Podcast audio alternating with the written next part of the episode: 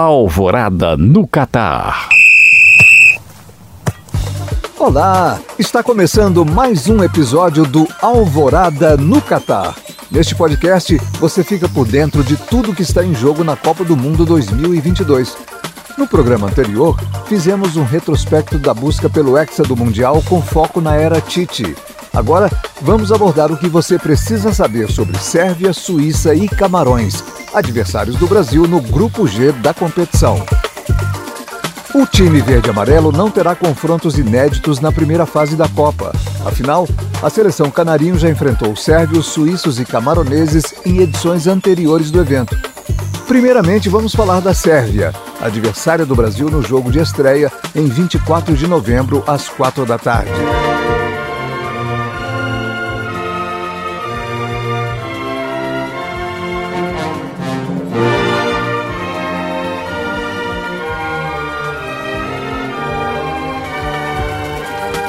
Assim como no Catar, o país da Península dos Balcãs integrava o grupo da Amarelinha na Copa de 2018.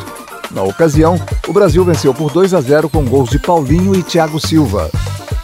Trouxe pro meio, enfiada de bola é boa. A chance para Paulinho, olha o toque, olha o toque, olha o gol, olha o gol, olha o gol.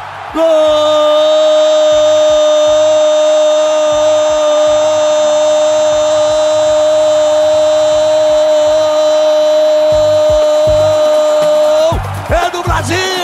Além da partida disputada na Rússia, a seleção canarinho fez apenas um jogo contra a Sérvia.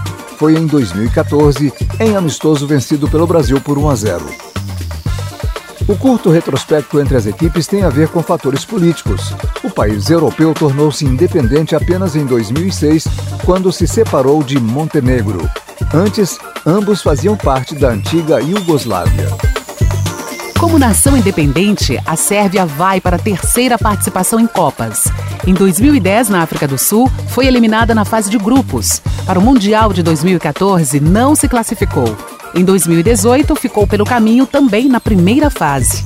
Isso não significa, entretanto, que se trata de um adversário fácil. Pelo contrário, a Sérvia chega à Copa do Catar com muita moral. A seleção foi a líder do Grupo A das eliminatórias europeias, com direito a uma campanha invicta, seis vitórias e dois empates. Com isso, os sérvios desbancaram a então seleção favorita da chave, Portugal, de modo que a equipe do craque Cristiano Ronaldo precisou da repescagem para garantir a vaga no Mundial.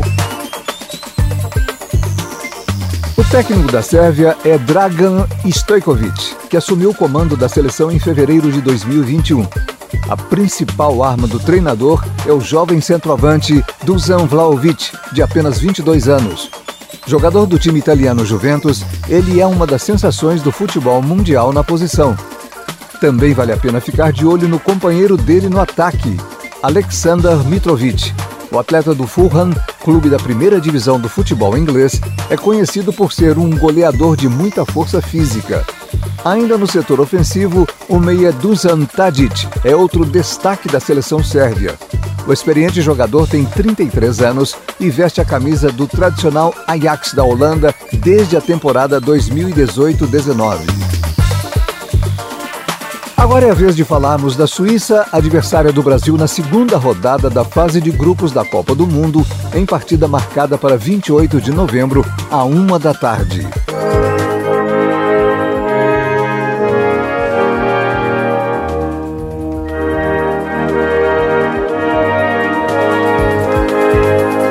Esta será a segunda participação do país europeu no torneio mais importante do futebol no planeta. Os melhores desempenhos do time suíço em mundiais aconteceram em 1934, 38 e 54, quando chegaram às quartas de final.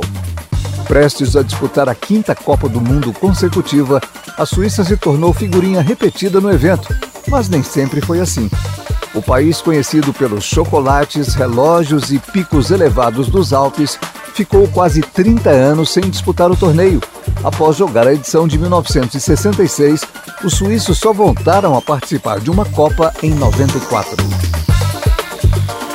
Por mais que a Suíça ainda não tenha levantado o troféu Gilles Rimet, a seleção já conseguiu efeitos curiosos em mundiais.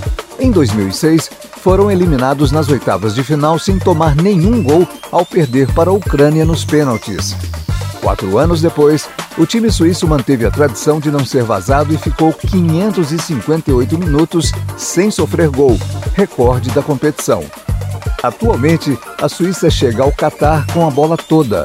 Nas eliminatórias, a seleção foi líder do Grupo C, desbancou a poderosa Itália e terminou com cinco vitórias e três empates em oito jogos disputados.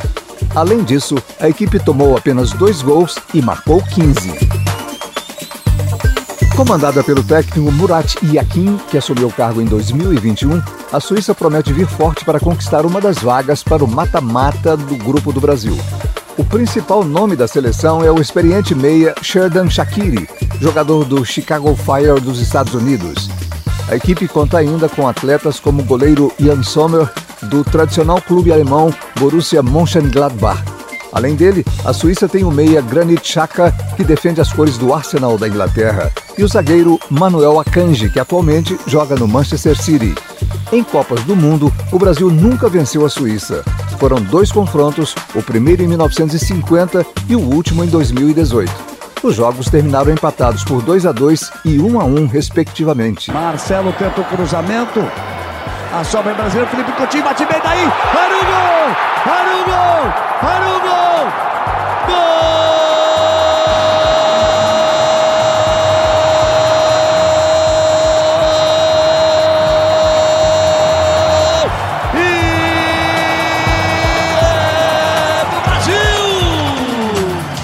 próximo dia 2 de dezembro, às 4 da tarde, ocorre a partida de encerramento do Brasil na fase de grupos da Copa do Catar contra Camarões.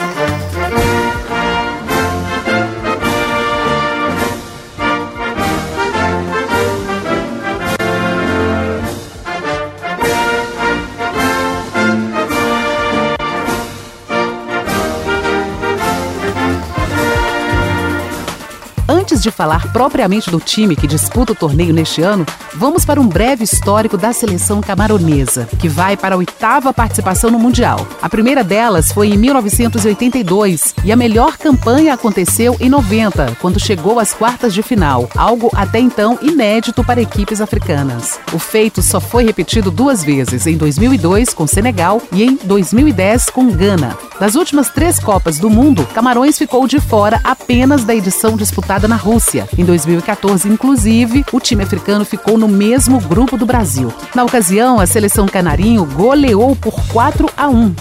Aí partiu Luiz Gustavo, cruzamento, Neymar bateu! Olha o gol! Olha o gol! Olha o gol! Olha o gol! Gol!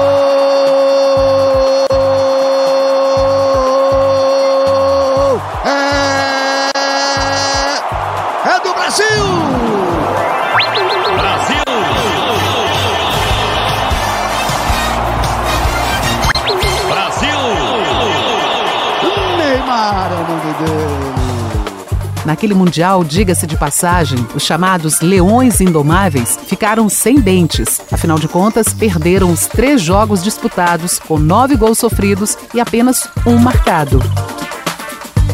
De lá para cá, entretanto, o jogo virou e o Rei da Selva promete rugir alto para os adversários. A seleção camaronesa se classificou em primeiro lugar no grupo D das eliminatórias africanas para a Copa do Catar. Em oito jogos disputados na competição, foram seis vitórias e duas derrotas na chave que tinha Costa do Marfim, Moçambique e Malawi.